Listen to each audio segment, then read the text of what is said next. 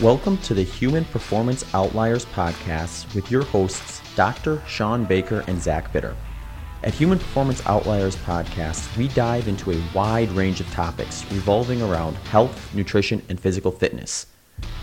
If you enjoy the show and wish to support us, please visit patreon.com forward slash HPO podcast. If you do not use Patreon but still wish to support us, please also consider checking out our PayPal page at paypal.me forward slash HPO pod. The link to both of those can also be found in the show notes. Finally, please consider subscribing to us on your favorite podcast listening platform. This episode of the Human Performance Outliers podcast is brought to you by Bioptimizer's Breakthrough Magnesium.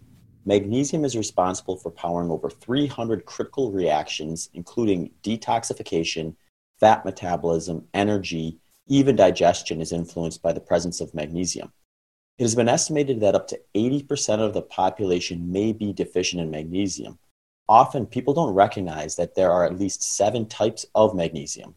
Most magnesium supplements contain one or two forms of these seven types. Bioptimizers has formulated their magnesium supplement to contain all seven forms of magnesium. Breakthrough Magnesium has a select packages available for up to 40% off when combined with our custom 10% discount code, which will be activated by entering the coupon code HUMAN10 when you head over to www.magbreakthrough.com forward slash human. All links and codes will be included in the show notes. Now, on to the next topic. Ready. All right, folks, uh, welcome back to Human Performance Outliers podcast. I have uh, a really exciting guest here today, uh, Drew Manning, or some of you may know as uh, the Fit to Fat to Fit guy. Who? Uh, what is it, Drew? Has it been about ten years now since you you did that challenge? Almost. It's coming up on 10 years since I did uh, my first version of Fit to Fat to Fit. Nice, yeah. And if I remember right, I, I, remember following along a little bit when you when you did that. I think it was like 75 pounds that you put on, uh, and then uh, decided, well, not decided, you decided ahead of time to to challenge yourself to try to lose it. And if I remember correctly, you were trying to maybe identify with uh, folks who are struggling to lose weight, trying to lose weight, and kind of better understand like what it feels like to have you know 75 extra pounds on you and then take it off and get a good understanding or a, an actual in-person or personal understanding uh, of what that process is like? Yeah because you know here i was you know i grew up my entire life in shape. I played football. I wrestled from a very young age became a trainer in 09 so here i was someone who had never been overweight a day in their life. And then i became a trainer trying to help people who were pretty much you know overweight a, a big portion of their lives and so uh, for me, in my mind, my perspective or my perception of of health and fitness seems so easy. It's like, hey, here's the meal plans, here's the workouts. I've done this my whole life. It's easy. It should be easy for you. But I had clients who struggled, and I'm like, man, why why is it so hard just to put down the junk food, be disciplined, go to the gym? Like, it, you know, for me, it's been easy. And so that's when I did Fit Fit Fit back in 2011. Going into it, I was like, you know what? Maybe this would give me a better understanding. I know it's it's risky, it's crazy, it's it's something that not a lot of people would be willing to do, but I was like I almost felt called to do it when the thought of doing this entered my mind. It was like one of those moments in my life where I really felt called to do something like this, even though it sounds crazy. And so that's you know I just kind of uh, I kind of ran with it and got very lucky. I'll be totally honest with you. Um, I didn't have a marketing strategy or a PR team helping me get on all these TV shows, but it kind of went viral. And I went on like Jay Leno and Dr. Oz and Good Morning America and all these shows and wrote a book, uh, which became, became successful. And the book turned into a TV show on A&E called Fit to Fat to Fit, where we put other trainers through this process because, man, I'll be honest with you, man, it was way harder than I thought it would be. And it truly humbled me. I think that's what – pull people in. People loved the relatability factor of what they saw me go through and admit I was wrong in a way, you know, in my approach to health and fitness and getting people to transform. They saw how humbled, how truly humbled I was. And I was like, man, this is way harder than I thought it would be, especially the emotional connection to food. That was way more powerful than I ever imagined. Because for me, I'm like, just be disciplined. Like, put down the junk food and go to the gym, I thinking it's easy until I did it for six months and then try to eat healthy again. And it was a very, very eye opening uh, process of how hard it was to let go of that food. Mm-hmm. So, all in all, it was a, a good thing. I have no regrets, but I learned a lot of valuable lessons from that. Yeah, I know the interesting thing I thought about when I was just kind of reviewing that story that I kind of pulled away from it, and I'd be interested to hear if you think this is kind of in line with that. Is one thing I'm always trying to recognize when I'm working with someone for like training for an endurance event is kind of starting at where they're at and mm. creating these like benchmarks or these goals or these like kind of like mini objectives along the way in route to the end goal. So like, you know, people will oftentimes come come in and look for coaching because, you know, they read something motivational, saw something motivational, and they're like, I want to do that. And they've got this amazing kind of like grand goal that they're going to try to get to in, in say a year or something like that. And and I think that's great, but one thing that oftentimes happens in those scenarios is if that's your only objective is that very end goal, then it can motivate you for like those first three, four weeks. you hit like a hiccup or something in the road and or a bump in the road and then all of a sudden like you you start to that that incentive for that long-term goal starts to kind of wane a bit to the point where sometimes you fall off altogether and quit your your your trajectory or you get so hung up on trying to get to that big accomplishment that you try to do way more than you're ready for early on and make mistakes and develop bad habits actually versus good long lasting consistent sustainable habits.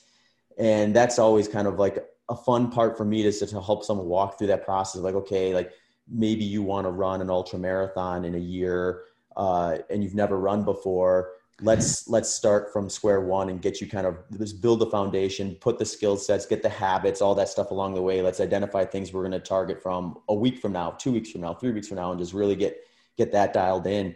Is that kind of was that did that resonate with you along the course of that journey kind of having yourself in this position you've never been before and having to walk your way back down to where you were you were originally in terms of kind of staying motivated along the way yeah, one hundred percent. I think the problem is that our society is a you know instant gratification type of society where we, we don't want to like have to wait a year to get the results. Like we want to put in a couple weeks or maybe a month months worth of of of work to get those results. And like you said, if they hit a hiccup or it gets too hard, then they, they kind of give up because they think, man, this is taking forever for minimal results. I'm putting in all this effort, so why am I trying so hard? And that's kind of how a lot of people go through their weight loss journey of, man, I want to get this body that I see on Instagram. so I'm going to do the work, diet, exercise, all that stuff they know they're supposed to do, but the progress is slow and they, they focus so much on the results that they they kind of hate the process. They're like, look, I'm going to do this process and be willing to put up with it. But if I don't get those results in a certain amount of time, then the process kind of uh, you know falls apart and they're like it's not worth putting in all the effort. When in reality if you could just learn to fall in love with the process the results kind of take care of themselves over time. So for me it was really humbling kind of in a way coming down off my mountain. You know i've always been on the top you know peak uh, health and fitness my entire life for the for the most part. To come down off that mountain be 75 pounds overweight haven't exercised in six months and that journey up to the top again was was so humbling and harder than I thought it would be. And it helped me to gain empathy, which is a big part of my message. And to empathize with someone else, to understand their struggles um, better than you, you can when you're at the top and they're at the bottom. It's hard to have that empathy when, when you're so separated. You've never been on their level. For me, it was it was such an eye opener. And I think, like I said, that's what made me at the end of the day more relatable than just your average trainer who you know has, has always been in shape, has led by example. It was just a different approach that, like, like I said, no one's ever really done before. And I don't think everyone needs to do what I did to, to gain empathy. There are other ways to gain empathy, kind of like your strategies as well. Um, but for me, that's what I felt called to do, and it's what worked for me. And that's kind of how I started this whole fit to fat to fit movement, if you will, was was doing that back in 2011, which was almost 10 years ago. Mm-hmm. Yeah, I would also imagine like throughout that process of dropping those 75 pounds, you found yourself, like you said, at points where you needed to find a way to stay motivated and stay on track and then remind or, or you, you you just have that kind of roadmap drawn in your head so then when you're working with someone who's trying to do something similar they get to that sticking point and they're like, you know, what do I do, Drew? And you probably have like a few different tools that you maybe wouldn't have had available to you had you not gone through that experience that you can share with them to help them kind of break through those plateaus and that sort of stuff, I would imagine. Yeah, especially on the mental emotional side. On the physical side, I had lots of tools, uh, you know, with my certification and helping people with macros and calories and diet and exercise and, and supplements and all those physical tools most trainers have but the mental and emotional stuff is really what I think people struggle with with transformation. You probably see this as a coach as well. It's it's not so much the physical putting in the work. It's the mental and emotional battles of like, all right, I got to get up at 5 a.m. to get this workout in. My body's telling me I'm so tired. Or, you know, I had a really stressful day. The last thing I want to do is go run. The last thing I want to do is eat chicken and broccoli. I want just pizza. you know, I just want something that's easy that everyone else gets to eat and has these amazing bodies. But, you know, for me, I got to struggle and eat the healthy food and maybe I'll lose a pound a week.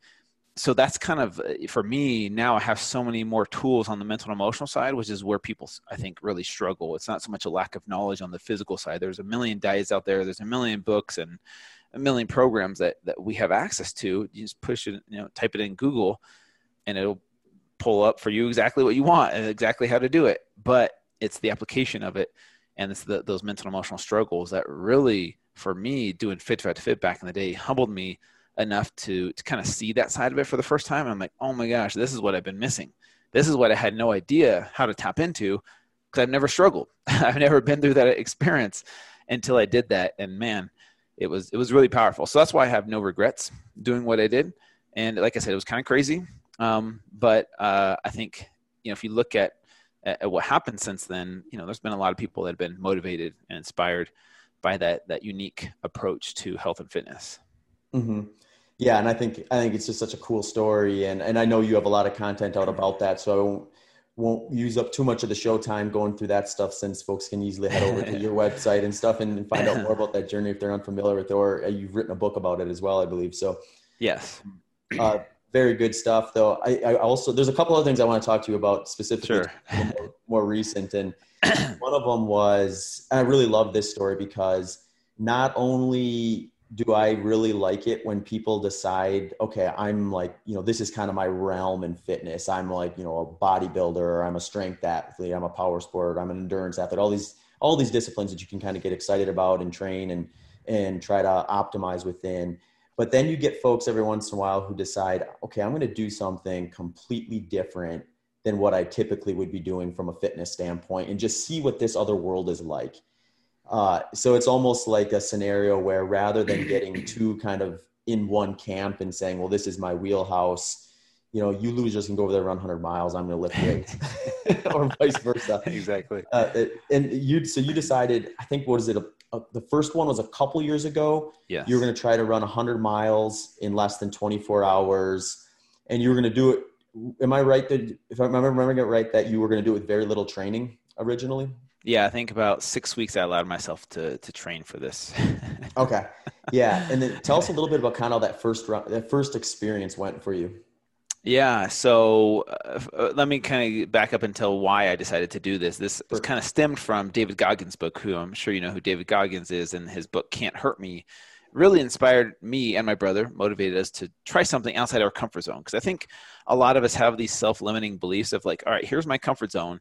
Outside of that, you know, that seems impossible. Those are those special gifted people. And so for me, outside of my self limiting beliefs was 100 miles in 24 hours. So me and my brother, we we were like, okay, let's let's do a test run. Let's go eight hours and see how far we can get in eight hours, and that's a third of it. And if we can get you know 30 plus miles in those eight hours, we sh- should be able to pull this off. So we did it, and it was a lot of walking and running. You know, we weren't trying to break any records, but we did the 30 plus miles, but I could barely walk afterwards. It was so, you know, even though I wasn't like running really fast, but then it made me think, okay, if I could do the eight hours, you know, 35 miles or so, I can just, you know, triple that and then get 20, 100 miles in under 24 hours. And so I was like, well, let's, let's do it in six weeks and see how we do. So we trained for six weeks, just kind of doing, you know, just a lot of running and kind of like, you know, I came up with some, some structured workouts and then, uh, you know, with six weeks of training, I went out and attempted it with me and my brother um, not really knowing what we were doing. It wasn't an official race. It was just kind of us mapping it on MapQuest and, and, and having uh, our, our family like help us help us with the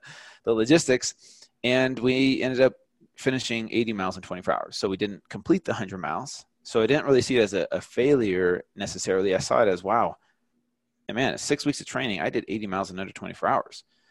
Like it was hard, and like I, I kind of shut down towards the end. I learned a lot of uh, valuable lessons from that. I thought to myself though, man, what if I actually trained for this hardcore? What if I trained, you know, longer than six weeks? Is this something I could possibly do? And so, even though it was super painful, because I'm not a runner, like I'm not gifted as a runner. Like my my VO2 max is not, you know, anywhere near the like, you know, the top 10% of, of the elite runners out there but you know i had that discipline in me to kind of okay test my limits so anyways uh, that was the first run at it and 80 miles in 24 hours was for me still like way outside of my self-limiting beliefs so this year i, I uh, trained uh, for about seven months you know i um, i contacted you and got you on my podcast selfishly to pick your brain uh, my friend Iron Cowboy, he's the guy who did 50 Ironmans in 50 days in 50 states. He's in Utah. He's a friend of mine. He helped me train a little bit for it. And then my friend Michael McKnight, who who you know, he just did 100 miles in 19 hours with no food.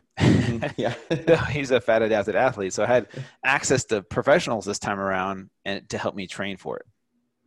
Mm-hmm. Yeah, no, I think uh, it, it is. It's interesting to see that because I think like usually what I tell folks is if you're going to kind of jump into an ultra marathon for the first time and you don't have a big like aerobic endurance foundation, like six months is kind of a pretty decent timeline to get you there. If your goal yeah. is to kind of finish and not necessarily run your fastest hundred miler you'll ever will, but it'll, it'll give you a great point of reference. But the, the interesting thing when you start getting into events that are that long is you, uh, you kind of have to, you want to try to learn from the mistakes and improve upon them but you also have to sort of forget some of those really low points so you're not overly concerned and overly fearful of that and it seems like with ultra marathon runners in general sometimes you'll catch this wave early on where there's a little bit of ignorance is bliss where you don't necessarily know how bad it can get yeah. but once you get a taste of that if you let that consume you, that can just defeat you, and then people fall out of the sport altogether. Whereas some folks embrace it and kind of learn from it, and then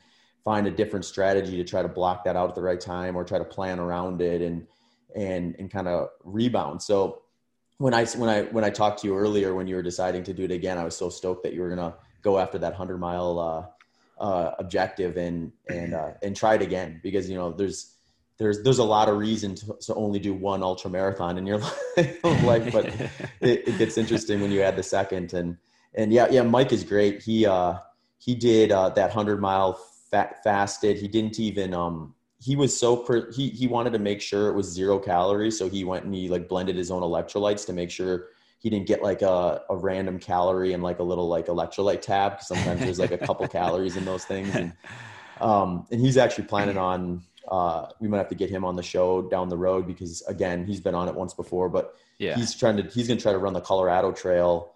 Uh, I think uh, from from Durango up to to Denver, which is about a 500 mile route that goes through some epic mountain ranges all the way up up that. So wow, he's he's uh, seems to have an endless amount of uh, energy for these incredibly long efforts. it's so uh, true. Um, but anyways, yeah, yeah. Go ahead. Sorry, I was gonna interject and say something about uh, you and Mike and taking your advice and kind of combining. But we can talk about that when we get into the details of the hundred miler. Sure. Yeah. No. And I'd, I'd love to hear what Mike shared with you too, because I think he's he's such an interesting storyline too, because he struggled with weight at one point in his life, and he was never really like a big runner when he was younger, and he kind of just fell in love with trail and ultra running uh, and just kind of built off of that that excitement and that enjoyment of it to now where he's like the guy when it comes to the 200 plus these freakishly long routes and things like that and uh, just the mindset with that and the sleep deprivation i think I, I, was just talking to him the other day and he did uh, i'm sure you're kind of familiar with that triple crown of i guess it should probably be called 200 plus because all of them are over yeah. 200 miles uh, he did uh, they some people try to do all three of them and it's essentially like in a couple month time frame and he's I think he said he slept a total of like maybe in less than an hour over the course of all three of them. That is insane. And and, and that's where I think like because I mean the weird thing about ultra marathons is there is such a range. You get like 50 kilometers and you get to what like Mike's doing, and you can be like a great like 80k to 100 mile type runner and it's not a guarantee that you're going to be good at what something like Mike's doing because there's also like this big sleep deprivation side of things. There's all sorts of other logistics that you don't necessarily think about when you're just wrecking yourself for one day. Uh, when you have to kind of like you know go in for another 24 hours after that and add on and add on and that sort of a mindset. So I think Mike probably has some very unique tips for getting through some mental rough spots and challenges and things like that. But yeah, why, don't you share with us some of the kind of the tricks and tips you used in that seven month build up towards that that hundred miler? Yeah, yeah, that's great. So after interviewing you, I, I, saw your strategy of how you fuel yourself during the the, the hundred miles, which was totally different than than the way I was approaching it, especially my first run. Um, the, one of the mistakes that I make that, that that I made that I learned from was the the food. The for me the food, the the texture of the food, the taste of the food I brought you know boiled potatoes and and salt, which is what Mike recommended. But I got so sick of that after like four or five hours, I, I could not eat another potato after that point. And so we didn't have a lot of backup food. It was like a couple snacks here and there, but I just I wasn't hungry. And I, after the last five hours of the race, I didn't eat anything, and my energy levels just slowly tanked, and the the inflammation built up quite a bit to the point where I could I could you know walk really slow at the end, and that's why I, I couldn't run anymore. Um, so this time around, I, I listened to you uh, or had you on my podcast and listened to your advice of yours is very specific, like X amount of grams of carbohydrates per 45 minutes, something along those lines. You fueled yourself, um, and I was like, okay. And then it took, and then then Mike did his fasted race, and I was like, well, maybe if I combine the two. So my goal was to go the first 50 miles with no food this year and then incorporate kind of your strategy and see how that played out. And I went the first 20 miles, but one of the things I didn't prepare for was the heat here in Utah. It was mid 90s, no clouds in the sky, and no shade on the on the trail that we were running. So literally, I was exposed to the sun. We started at 10 a.m. and um, by mile 20, I could feel the symptoms of uh, heat stroke kicking in. I was getting dizzy, nauseous. I couldn't I could, wasn't hungry at all, wasn't thirsty at all. And I was like, okay, I need something because I, I know if I continue this, I'm gonna have to tap out. So I chugged a bunch of uh, watermelon at that at mile 20, and I felt like a new a new human. And luckily, we brought in an ice bath, uh, which which saved me because literally every hour or so, I would uh, I was doing a five mile loop. So every about hour or so, I would do the five miles, come back, jump in the ice bath for about five minutes, cool off, eat some type of carbohydrate, simple carbohydrate. So usually it was like some type of fruit in the beginning. But then this time around, I brought such a wide variety of food. I brought like Pop Tarts and M and M's and gummy bears and peanut butter sandwiches. And you know, I'm mostly a keto guy most of the time. Like I'm, I eat pretty, pretty, uh, pretty keto almost all the time, except for this. I was like, I took your strategy, and every hour fueling myself with maybe 10 to 20 grams max of some type of carbohydrate. Um, and then I also use ketone esters, which I don't know if you've ever used before. And I used, um, I think it's called KetoneAid. Mm-hmm. There's these little ketone esters. And so what I would do is every hour I would jump in the ice bath, fuel up with some type of carb, you know, just cycle through different things, different textures, different flavors. So I didn't get sick of the food. I never really could eat a lot. Like I felt so full after eating just a small handful of food and that's pretty much all I could handle.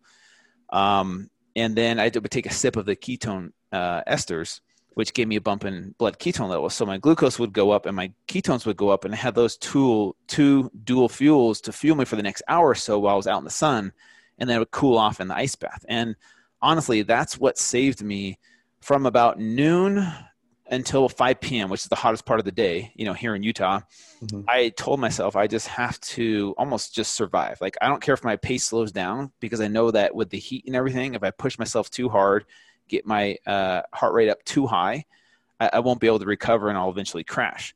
So I just kind of slowed my pace down quite a bit, you know, um, and I just kind of told myself just survive because I, I, I, the first 20 miles I was way ahead of pace. Right? I was kind of like a, a nice, easy for me like eight to nine minute pace that I w- could maintain.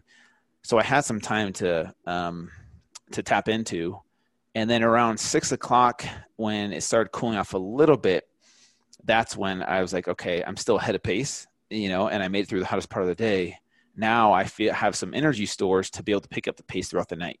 So I knew from 6 p.m. on, um, you know, I was able to pick up the pace slightly, and I knew at that moment I was going to finish the race because, um, you know, around this time last year when I did it, that's when I started to slow down. You know, because mm-hmm. I was worried about being ahead of pace that whole time, and so this time I definitely slowed my my, my pace down. You know, during the hottest part of the day, fueled with the the carbohydrates and the ketones every hour, just a small amount. You know, not a huge bump, mm-hmm. but it mm-hmm. was just enough to get me through the next hour and then kind of re- recover, refresh, if you will, in the ice bath, and then just repeat that. And then throughout the night, you know, I knew that that pace was something I could maintain. It was, you know, probably about 13 minute pace, you know, so it was, it was walk, run, walk, run. But at that point, I knew it was like, if I just stay at this pace, I'll finish. Mm-hmm. And that's exactly what happened. You know, I finished in under 24 hours. I wasn't trying to break a record or anything but that was the mindset that was the mentality i had to have especially also with those physical tools that i mentioned of refueling every hour to get me through that that 100 miles in under 24 hours. And like you said i'm that's not my wheelhouse. Like that's not my strength. This is something i suck at really bad.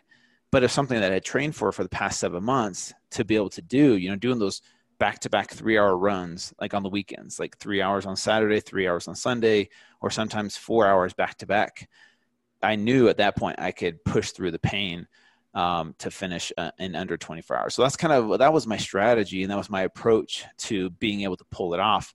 Um, and so and so, yeah, that's how I did it. Mm-hmm. Yeah, I think there's so much we could talk about with that. I think is I think your setup is just perfect though. Like I, the five mile loop, I think that's it's long enough that you don't feel like it's too monotonous. Yeah. And it's but it's short enough where like you can just sit there and think like okay, my next objective is to complete this five mile loop. I'm not going to think about that next one until I check the boxes on this one. And that really, that's what I, the other thing I always tell folks is like when you're looking at a hundred mile race is you want check marks along the way that yes. are going to get you.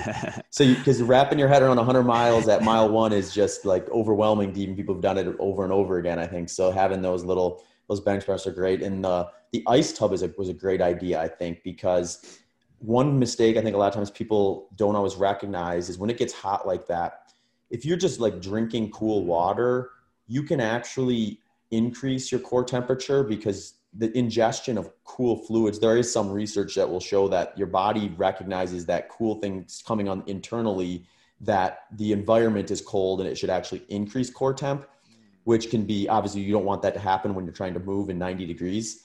Yeah. But external cooling, like dumping ice on your head, or in the best case scenario, dump, jumping in an ice bath like that, you can bring that core temp down so fast relative to what you would do from any type of in, uh. internal cooling strategies. And I'm sure that paid off quite a bit. And then once the heat broke for the day and you didn't have to jump in that tub anymore, you're probably like, yeah, all right, I hit a milestone now. yeah. Um, my breaks became shorter. So each, each hour, each five hour, five mile loop, my breaks became shorter cause I didn't have to do the ice bath anymore and mm-hmm. so that's where like my pace started to pick up throughout the night mm-hmm. yeah and i think like the the real small carb interjections i think are like are such a cool trick for folks who are in the high fat low carb keto camp because or or the, that type of a strategy because uh, essentially like one way i like to describe it is you're you're bringing back something that is to is is a fast acting high kind of intensity fuel source so it's going to bring that perceived effort down a little bit and when you're someone like yourself who is really good at burning fat, a little bit can go a long race way. So it's less about kind of eliminating carbohydrates um, and more about kind of like how what is the kind of minimum dosage, maximum return type of a strategy yeah. with that. Mm-hmm. And uh, you know, when you think of how much energy you burn in that 24 hour period of time compared to what you would do on a normal day, it's not hard to imagine that your fat oxidation rates at that level of fueling, we're still probably pushing like, you know, super high levels. Uh, cause I mean, you were burning way more fat than you would be carbohydrates at, at that point or at that fueling strategy. And um, the way I kind of describe it is no matter who you are, whether you're low carb, no carb, moderate carb, high carb, your goal on race days to defend muscle glycogen. Mm-hmm. Um, you, you get some interesting events like what Mike was, Mike sometimes is doing where you're running at such a low intensity due to the duration that I mean, he's probably burning 100% fat in some of those, you know, some of those heart rate ranges that he's doing, and he could, in theory, go no carb for something like that, and, and perhaps on those longer efforts not have a any type of performance deficit from it. uh, but it's really interesting to to kind of like play around with that stuff and kind of see see how different things kind of uh, affect affect how you feel and how you perform out there with that. But it sounded like you went in with a pretty strong game plan, and it was cool to see that you executed it. Yeah, yeah, and uh, fortunately it worked. You know, for my brother, he uh, he he tapped out at mile forty five. He the heat got to him, you know, and I noticed that he wasn't um, hydrating as much as as I was, and um, and so it did get to him. So for me, I think also the ketones for me made a difference, and he's not more he's not he's not exactly keto, like I was. And so um, for me, the carbohydrates made a huge difference because it's food I normally don't eat, but my body knows how to use it. Like in mm-hmm. those situations, my body still knows how to use glucose very effectively, especially in small amounts. Um, and so, I, yeah, and I did track my calorie burn on my Whoop, and it was around 14,000 calories in the 24 hour period, uh, which was a lot. And I, I wish I would have weighed myself before and after because I know uh, uh, you know, my guess was maybe eight pounds or 10 pounds of water weight. Uh, by the end, I was so sucked in dry. Like I was super, I felt super skinny by the end of it because I maybe ate a thousand to 2000 calories max. Like that's it mm-hmm. in the 24 hour period. And, um, but yeah, I, I wish I would have weighed myself to see what the, the weight difference was yeah it's it's just kind of a little little mind boggling to think about how many different things you could analyze and study over the course of something like that that yeah. it, you got to almost pick a couple and then be happy with that and not necessarily try to turn it into uh, a laboratory so you can actually get the job done but yeah that's very true i mean it's also what's exciting about the sport too is i think you know we're, we're learning more about like training methodologies fueling strategies and things like that as it gets more popular but uh, you know, ultimately part of the fun is just like there's no lab result or no study that shows what's happening exactly from mile 70 to mile 100. So like you're you're kind of left with this n equals one type of experiment to a degree where you have to kind of find what's going to work for me versus my friend who did it this way. Yeah. Um, and, and there's so many different strategies you can look at, and I think the fueling one is interesting from just even a, like you mentioned, just like palate fatigue. So yes. you can think like I've done that before too. Uh, I did I did a hundred kilometer race back in 2014 where uh-huh. um, I was I was high fat low carb and I decided on the race day I was going to just do really small amounts of Mountain Dew and that was all I was going to do. so I did like 150 calories of Mountain Dew per hour and that's all I had for that 100 kilometer. Just like every hour I'd have a bottle of fluids and it'd be mixed in that Mountain Dew.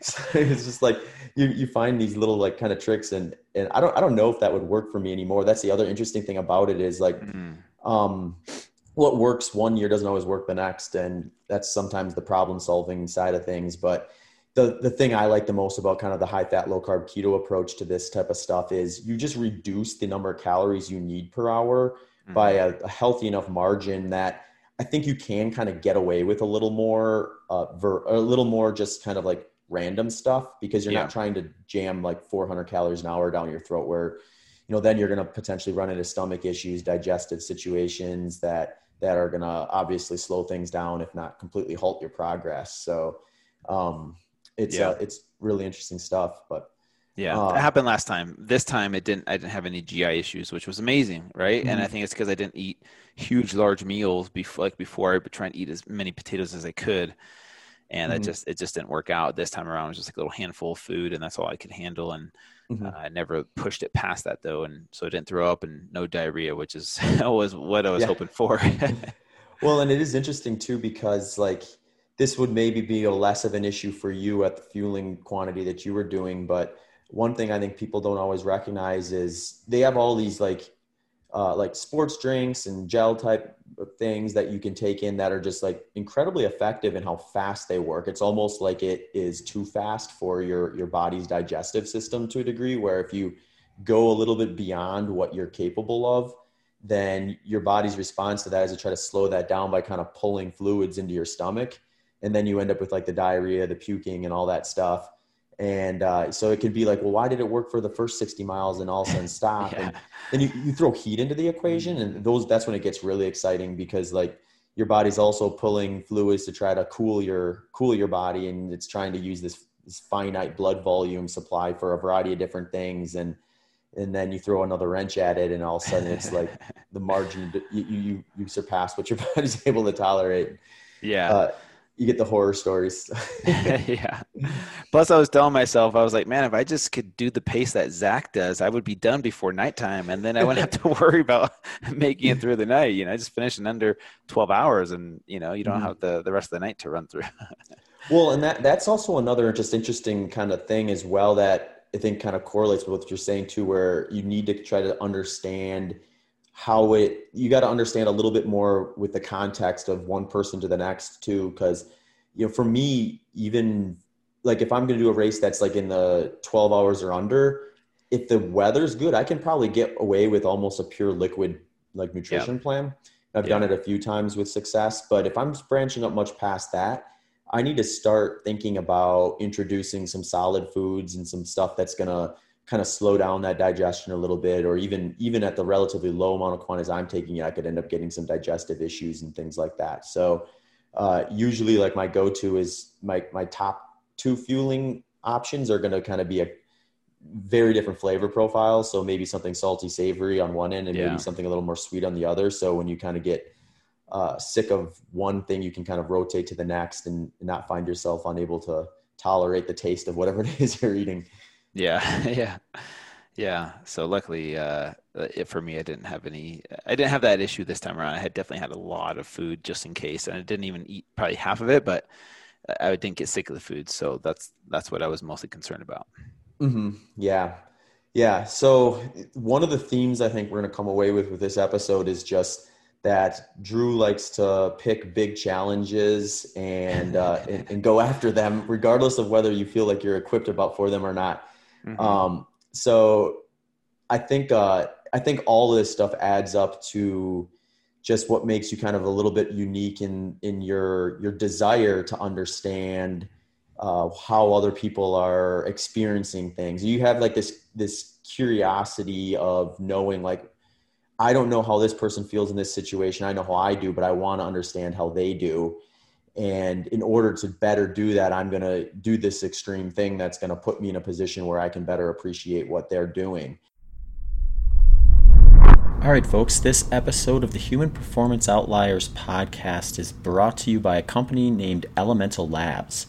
Elemental Labs is a company that has created an electrolyte powder that you can mix into your drink. The reason Elemental Labs began the developing the product Element is because Robb Wolf noticed that his performance seemed to suffer when he was taking part in one of his favorite activities, jujitsu. And after a little problem solving, he realized that it was an electrolyte situation, specifically sodium. So he wanted to develop a product that gave him all the benefits of the electrolytes without all the additional sugars and fillers that you would find in traditional sports drinks. Element is packed with 1,000 milligrams of sodium, 200 milligrams of potassium, and 60 milligrams of magnesium, and comes in four flavors of orange salt, citrus salt, raspberry salt, and raw unflavored. So, if you would like to up your electrolyte game, head over to drinklmnt.com forward slash HPO. That's drink lmnt.com forward slash HPO and place an order. All right, now back to the show. You're doubling down somewhat on on on an activity that we already talked about. Why don't you share with us kind of what you have coming in coming down the pipe for uh, future projects? Yeah. So first of all, 2020 has been a crazy year as it is, right? The hundred, I threw the hundred miler in there to make it even crazier. you know, something I've never done. And on top of that, um, I'm doing something big starting August 27th um, through December 27th. And you know, back when I did fit to bed fit the first time, I was 31, so a different metabolism, different time of my life. Uh, you know, different hormones, and you know, obviously it was it was very different for me. I turned 40 on December 27th and so I've been in the works of, of actually recreating this experiment, but once again, as a 40 year old, different hormones, different metabolism. And so I've wanted to revisit again because back in 2011, social media wasn't what it is today. There was Facebook, and that was pretty much it. Twitter was, was kind of uh, out there as well, but social media wasn't what it is today. And so um, people know about what I did. Some people saw maybe the TV shows I was on or something like that, but not a ton of people actually followed it as it was happening where nowadays we have so many platforms to to show that i felt like hey why not do this again but let's let's change it up a little bit. So obviously, you know, uh, I'm turning 40. I'm going to be putting my my age, my metabolism, my hormones to the test to see if I could redo this again as a 40 year old. But the other main thing is my message, you know, is very different this time around. The first time around, I didn't know what to expect. I've never been overweight a day in my life. This time around, I'm doing it because of, very, of a very clear message I want to get across. And you mentioned something about my curiosity to understand where people are coming from. I believe empathy, especially in this year of 2020, is something that that this world needs more of, not less of, because there's so much division and hate and worry and fear out there, and it's so easy to sit across from a computer screen and judge someone based off of a social media post.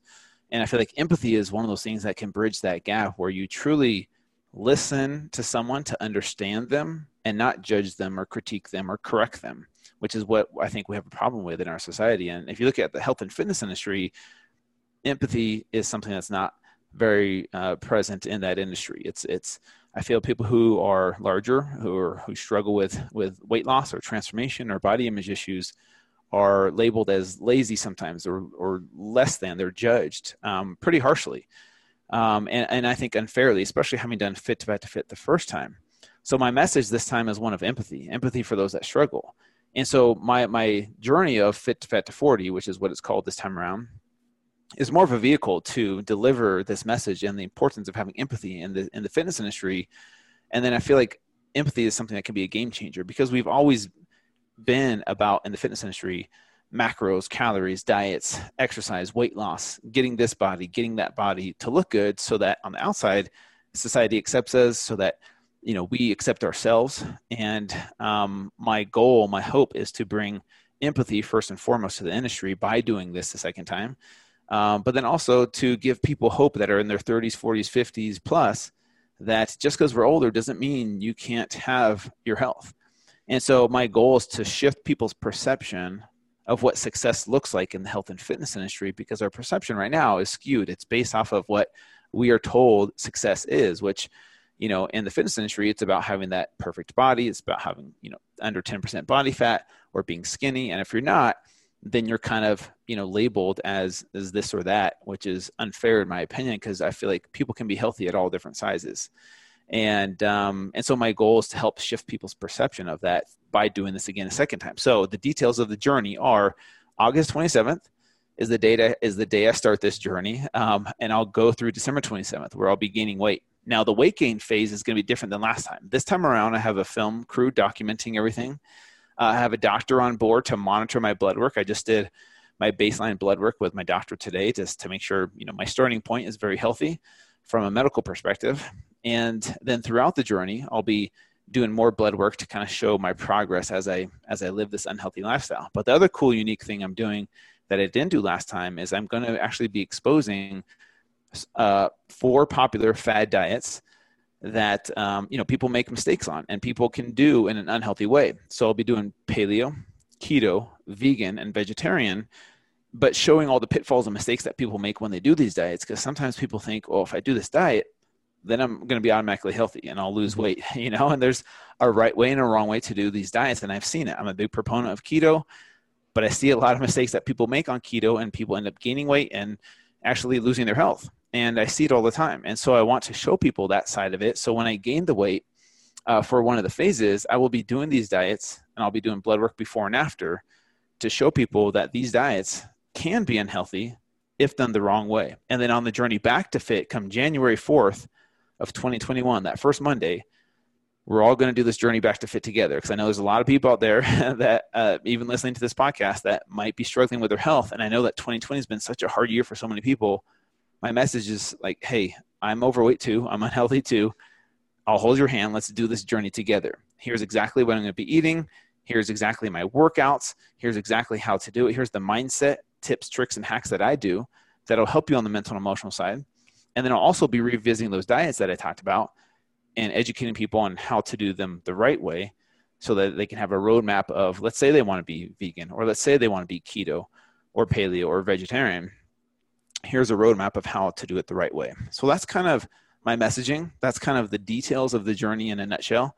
And um, uh, you know, I've done this once before, but it's been almost 10 years. So mm-hmm. it, it's kind of good to be humbled every once in a while and to, you know, check your ego.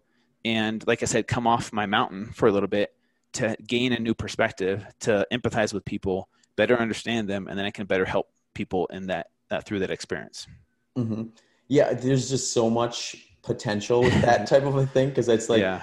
I, I feel like you're almost you're almost doing something where like I, if i were like if i were a research scientist or something in health and nutrition i would want to do a case study on you because like essentially you're taking on a scenario that would be would never get past the ethical boards if they were going to do this study like they want to design a study around like you know a group of people where we're going to have them gain 40 pounds and then lose it you know they just wouldn't even get off the ground for the most part but yeah. like you could highlight so many different um, so many different potential like with the way you have it set up to kind of ultimately show folks like you said there's a right way and a wrong way to basically do any type of diet or nutrition program. And maybe what works well for you isn't going to be isn't necessarily going to work well for somebody else but you've got those four different arms in there so people can kind of like gravitate to what they feel is going to be most sustainable for them or that they're most interested in. And i mean just hearing you kind of describe it makes me feel like I need to gain 40 pounds to play along. it sounds like a fun game now that you got going on. Yeah. Maybe, maybe if you stop the running for like a, you know, a year, gain 40 pounds of fat and then, then start from there and then, you know, train for an ultra marathon. Like, uh, you know, obviously that's very extreme, but I, I totally get what you're talking about. Um, and you know, the goal this time around is to make it a lot more educational, inspirational. I'm actually going to have a CGM device as well, kind of mm-hmm. tracking mm-hmm. that data I'll be tracking my body fat percentage throughout as well, my ketone levels too. Um, all kinds of data. The more data, my Whoop, my sleep, I'll be tracking my sleep this time around. There's so much more technology nowadays to, to show it from a, you know, like a scientific uh, research perspective of what's happening mm-hmm. as I do this journey. But at the end of the day, you know, like I said, my my message is is one of empathy, and I feel like this is something that's kind of extreme. But sometimes it takes something crazy to catch people's attention because I know people are gonna want to watch this like a like a train wreck. You know, it's like you can't not watch it. You know, especially as I gain the weight. Um, and uh, but then from there, hopefully people will consume my content and, and hear my message, and and that's where I think we can really make some changes in an industry that I think needs change. You know, I think there's there's room for improvement for sure. It's it's an industry that's uh, kind of based on vanity and and looks and and you know there is some judgment there for sure. Mm-hmm. Yeah, and I think like ultimately what you're going to show i think is a lot of a lot of just like well this is what it's like to walk a mile in someone else's shoes. And the more we can kind of put ourselves into that mindset and think about that before we say something or before we act especially on social media the better we can become as just a group in general. And it's almost like uh, obviously you wouldn't want to use as extreme of a version that you're doing but it'd be something like my like former teaching brain is like running through like how would you develop a curriculum like this that you could essentially teach kids where you know you spend uh you spend time like kind of trying to understand how someone else feels based on their circumstances or something they're struggling with versus where your strengths and weaknesses are? And i think it's just uh, such a cool I, cool idea. And then the other side of it too that i think is really interesting too is like what can we learn or add to what we already know about just like health benefits and health regressions from just purely weight gain and weight loss. Mm. Since since you are targeting four different kind of nutritional strategies, like we could see like oh some of these benefits that we're attributing to X diet is actually contributed to just you know getting down to a healthy weight loss. If you look at kind of your trajectory through this, I mean obviously it's an n of one kind of case study, but yeah um, i think there's just a lot of potential value out of the more data you can collect from this from this journey the better um, yeah I agree, and that's that's the goal. Is you know that's why I have a, a, team in place this time around. Back when I did it in 2011, I didn't really know what I was doing. I was just kind of like documenting what I could. But this mm-hmm. time around, like I said, I have a, a film crew. I have a, a, PR team to help me make more of an impact, and plus we have social media, all the social media platforms where people I can live stream a lot of it.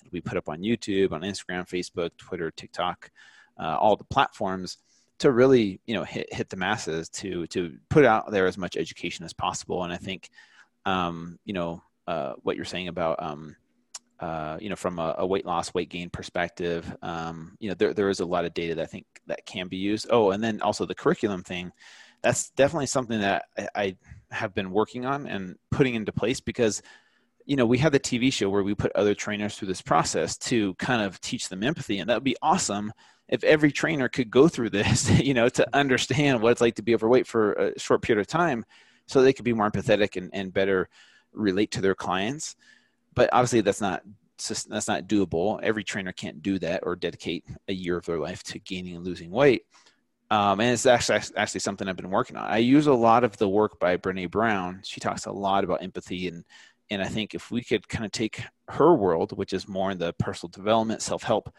uh, arena, but also apply that to fitness, then I feel like it's more of a complete transformation, right? It's more of a, a holistic uh, a transformation instead of like, hey, you'll lose weight, but I promise you that's not your end goal. Because if you think your end goal is just to get this body and then you're done, I promise you, it's not as fulfilling as you think it is. You know, a lot of people think if once I get this body, all my problems will go away, and that's just not true. It's just it's a myth. Kind of like same thing with money. Like once I mm-hmm. once I you know achieve this, then I'll be happy. You know, and it's about it's about uh, learning to um, be fulfilled now where you're at while you're you know working towards a goal. You know, like for example, within your world of ultra endurance, like you know to break a record is awesome and amazing but if you stop there, then the work after that isn't as fulfilling. There's got to be something beyond that that brings fulfillment, and enjoyment to you, other than okay, I broke the record. It's like, all right, now what do I do? You know, there's mm-hmm. so many other ways to to be fulfilled along that journey, and it's not always about the results. It's not always about that. It's about you know becoming a different version of yourself and and surprising yourself sometimes of how hard uh, you can push yourself and what you can do with your body and your mind uh, pushing yourself past those self-limiting beliefs. I know David Goggins talks uh, about this a lot in his book of, you know, asking yourself, and then what? You know, mm-hmm. it's cool to have a goal, but then what? you know, because if you just reach that goal, a lot of people do with their weight loss, then they gain the weight back because they're like, well, I don't know, I don't know what else to do. I I, I achieved my goal, but there's always got to be something after that that you you you should be chasing for, which kind of gives you purpose in life. And so you know it's it's a unique approach to health and fitness it's more of a holistic approach a complete approach physically mentally and emotionally um, i think sometimes some people get too focused on the physical aspect of it and then that's where people kind of fall off like we talked about earlier in the podcast mm-hmm. no that's that's so perfect because one thing i've been trying to like convey a little more with my own messaging around ultra marathon running and training with folks when especially people who are new to the sport or yeah. are or like kind of at a point where they don't really know what direction to take within it is that you should be able to and you're a perfect example of this you should be able to go through a full training plan and have a bad race and still look back and say okay i really am still glad i did that because the amount of lessons i learned along the way what i learned about myself in terms of achieving goals hitting benchmarks and things throughout the training process should be just as fulfilling and exciting as the race itself um, and if you kind of go in with that mindset, you're going to find, I think, the the sport or whatever it is you're doing just a lot more sustainable because you're just, you know, you're more you're more in into the process. You're actually enjoying it, and I think when you frame it like that, you can kind of tease out sometimes like where like scenarios where like answering that question of why are you doing this in the first place. So you know, like you have someone who wants to run run a hundred miles and you know the the next question is well why do you want to run 100 miles? And if if the answer is like not necessarily out of enjoyment or curiosity then you may there's plenty of ways to the way i describe it there's plenty of ways to move your body. So you may as well pick one that you enjoy. So if you're going to hate the 16 weeks or the 24 weeks preparing for this race then maybe let's let's pick a different activity that you're going to actually have fun with and, and and get the best of both worlds versus just one of them and find yourself in that position you talked about where you reach that objective and then I have to ask, well, well, what's now? And uh, I think that's that's a pretty powerful message. Um, and the other thing that I think the I don't want to lose track of this because you mentioned something before that I thought was really interesting where you're just talking about just empathy and understanding someone's situation or like if someone is overweight uh, you know the the kind of like trigger mindset is oh this person doesn't care about their health they don't take care of themselves they must eat junk food they must neglect exercise or they're lazy like that mindset yeah. i think it's just so much harder if that is the, the the struggle that you're with if you're someone who is struggling with weight because i think when i think of some of the stuff i struggle with they're easy enough to hide You know, so like Yeah. if I want to work on improving myself, I can do it in my own privacy. Yeah. But if I were struggling with obesity, I'd have to try to solve that problem and I'd have a big essentially poster above me everywhere I went in public saying I struggle with obesity because it's just, you know, it's there, it's on you, you Yeah. wear it. And that adds such a different, I think, psychological, emotional like angle to that challenge versus maybe what a lot of other challenges that people could face are. And and uh, you know, I think what you're doing is is showing people that you know you can there there is reason to try to empathize and and be in that other person's shoes and experience what they're doing to to, to really fully understand some of those maybe like less than easy to understand from the outside type of perspectives. Yeah, but to your point too, I think it's really important in these times, especially 2020, to to have empathy for someone that you might not see their struggles, but Mhm. everyone has some type of a struggle. Some of them you can see, and some of them you can't. And that's why it's important to be kind to everyone, right? That's what they say, you know, like you know, be kind to everyone you meet because everyone you meet is going through some kind of struggle, and that's just true. And some people can see other people's struggles, and it's easy to point fingers and judge. Uh, but I think uh, you know, especially in these times, empathy is needed more in 2020 than ever has been in, in in my lifetime, at least. And so that's kind of what my messaging is with this experiment and what I'm doing. But it's a vehicle to get that message across. And uh, my hope is that people will consume it and see it for that. Yes, it's going to be entertaining. You know, I'm going to do a food challenge um, like once a week to keep people entertained. People love that part of it. But um, you know, ultimately, it does come down to the message. Um, I know we're running out of time, but I was um, I'm curious to know for you, Zach, like what's what's the most calories you've eaten in a day? Like, have you, have you tracked like you know a calorie intake before of like I need to eat ten thousand calories today? Sure. You, you know what the, the funny thing about that is the, the the truth is probably I did a I actually did a pizza eating contest back when I was in college, yeah, and the the challenge was uh, you and a partner were supposed to try to together consume 12 pounds worth of pizza within an hour's range. So like if it was a 50-50 split, it'd end up be like six pounds each. And I ate right up just about six pounds of pizza in probably like you know 58 59 minutes or something like that. yeah. And I would imagine that was the most calories I've taken in. Yeah. um, everyone Wow. assumes everyone assumes it's going to be like on a hundred mile race day or something like that. But no, my my calorie intake is actually relatively not I wouldn't say relatively low, but relatively low compared to what you would imagine. Because like you said, like you burnt something like fourteen thousand calories when you ran Yeah. that hundred miles. You know, I'm probably burning somewhere in the neighborhood of twelve thousand calories or so on a day like that. So Yeah. you know, I might take in a couple thousand calories during the race, and at most a couple thousand after, and then I'm gonna, Yeah. gonna try to go to bed. yeah, uh, and so you know, I might only consume like five thousand calories on a hundred mile race day, but then those three or four days afterwards, I'll just like overeat at a pretty aggressive Yeah. rate. So I, I- you know, I, I should try to figure out, uh, and maybe maybe you can ballpark this, like how many calories are in six pounds of uh, like cheese and sausage pizza.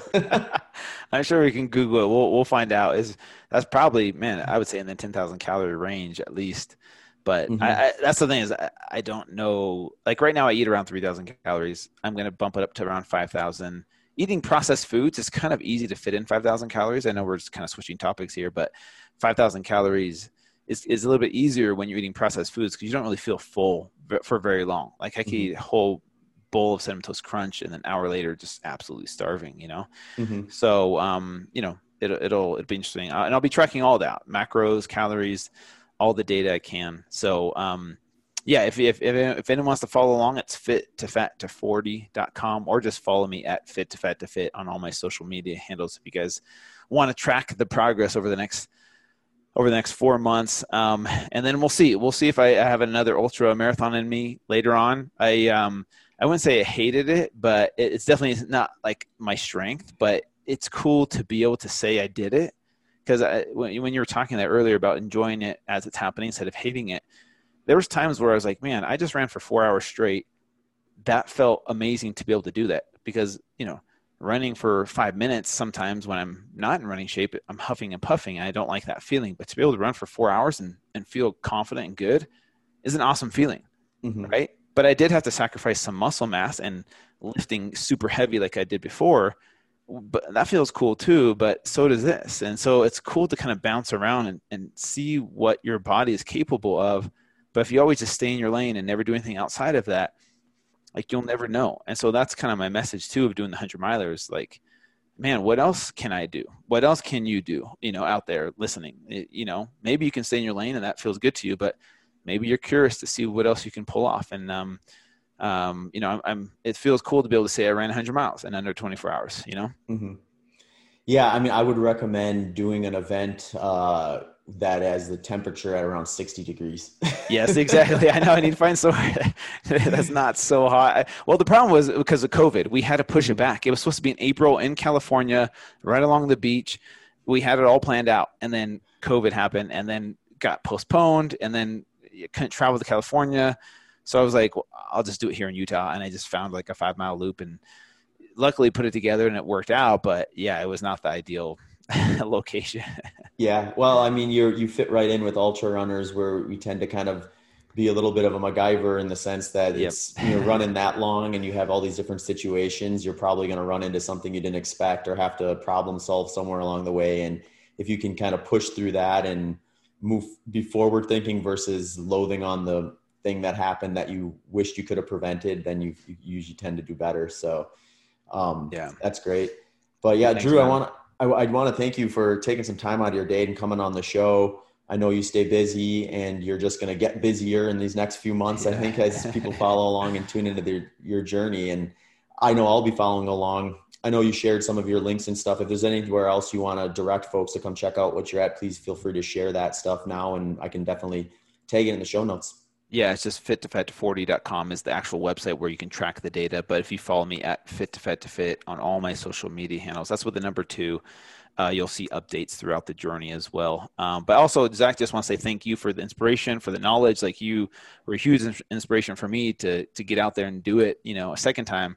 So I just want to say super appreciative of, of what you do, and, and you know, I know you inspire a lot of people too. So thank you. Awesome. Well, thank you so much. No, it, uh, it means a lot to know that uh, that I was a part of that, and yeah, it was cool to, to follow along. And um, you know, thanks again for coming on the show. And I also I'll thank you one more time for coming on my my treadmill uh, uh, YouTube stream. That was awesome, man. that was awesome. It was, it painful to watch you do that on a treadmill, but you did it, man. Congrats. well, thank, thanks a bunch, Drew. Have a good rest of the day. Okay. See you. Hey, folks, Human Performance Outliers podcast is growing. And due to the growth, we are looking to take on some new sponsors. So if you feel like your company or organization would be a good fit for our audience, please do not hesitate to reach out to hpopodcast at gmail.com. Thank you. Thank you for listening to this episode of the Human Performance Outliers podcast with hosts Dr. Sean Baker and Zach Bitter. If you enjoyed the show, please consider following us on social media and checking out our websites. Links to those can be found in the show notes. Also, if you have any questions or comments, please do not hesitate to shoot us an email at hpopodcast at gmail.com. Thanks again for tuning into the show.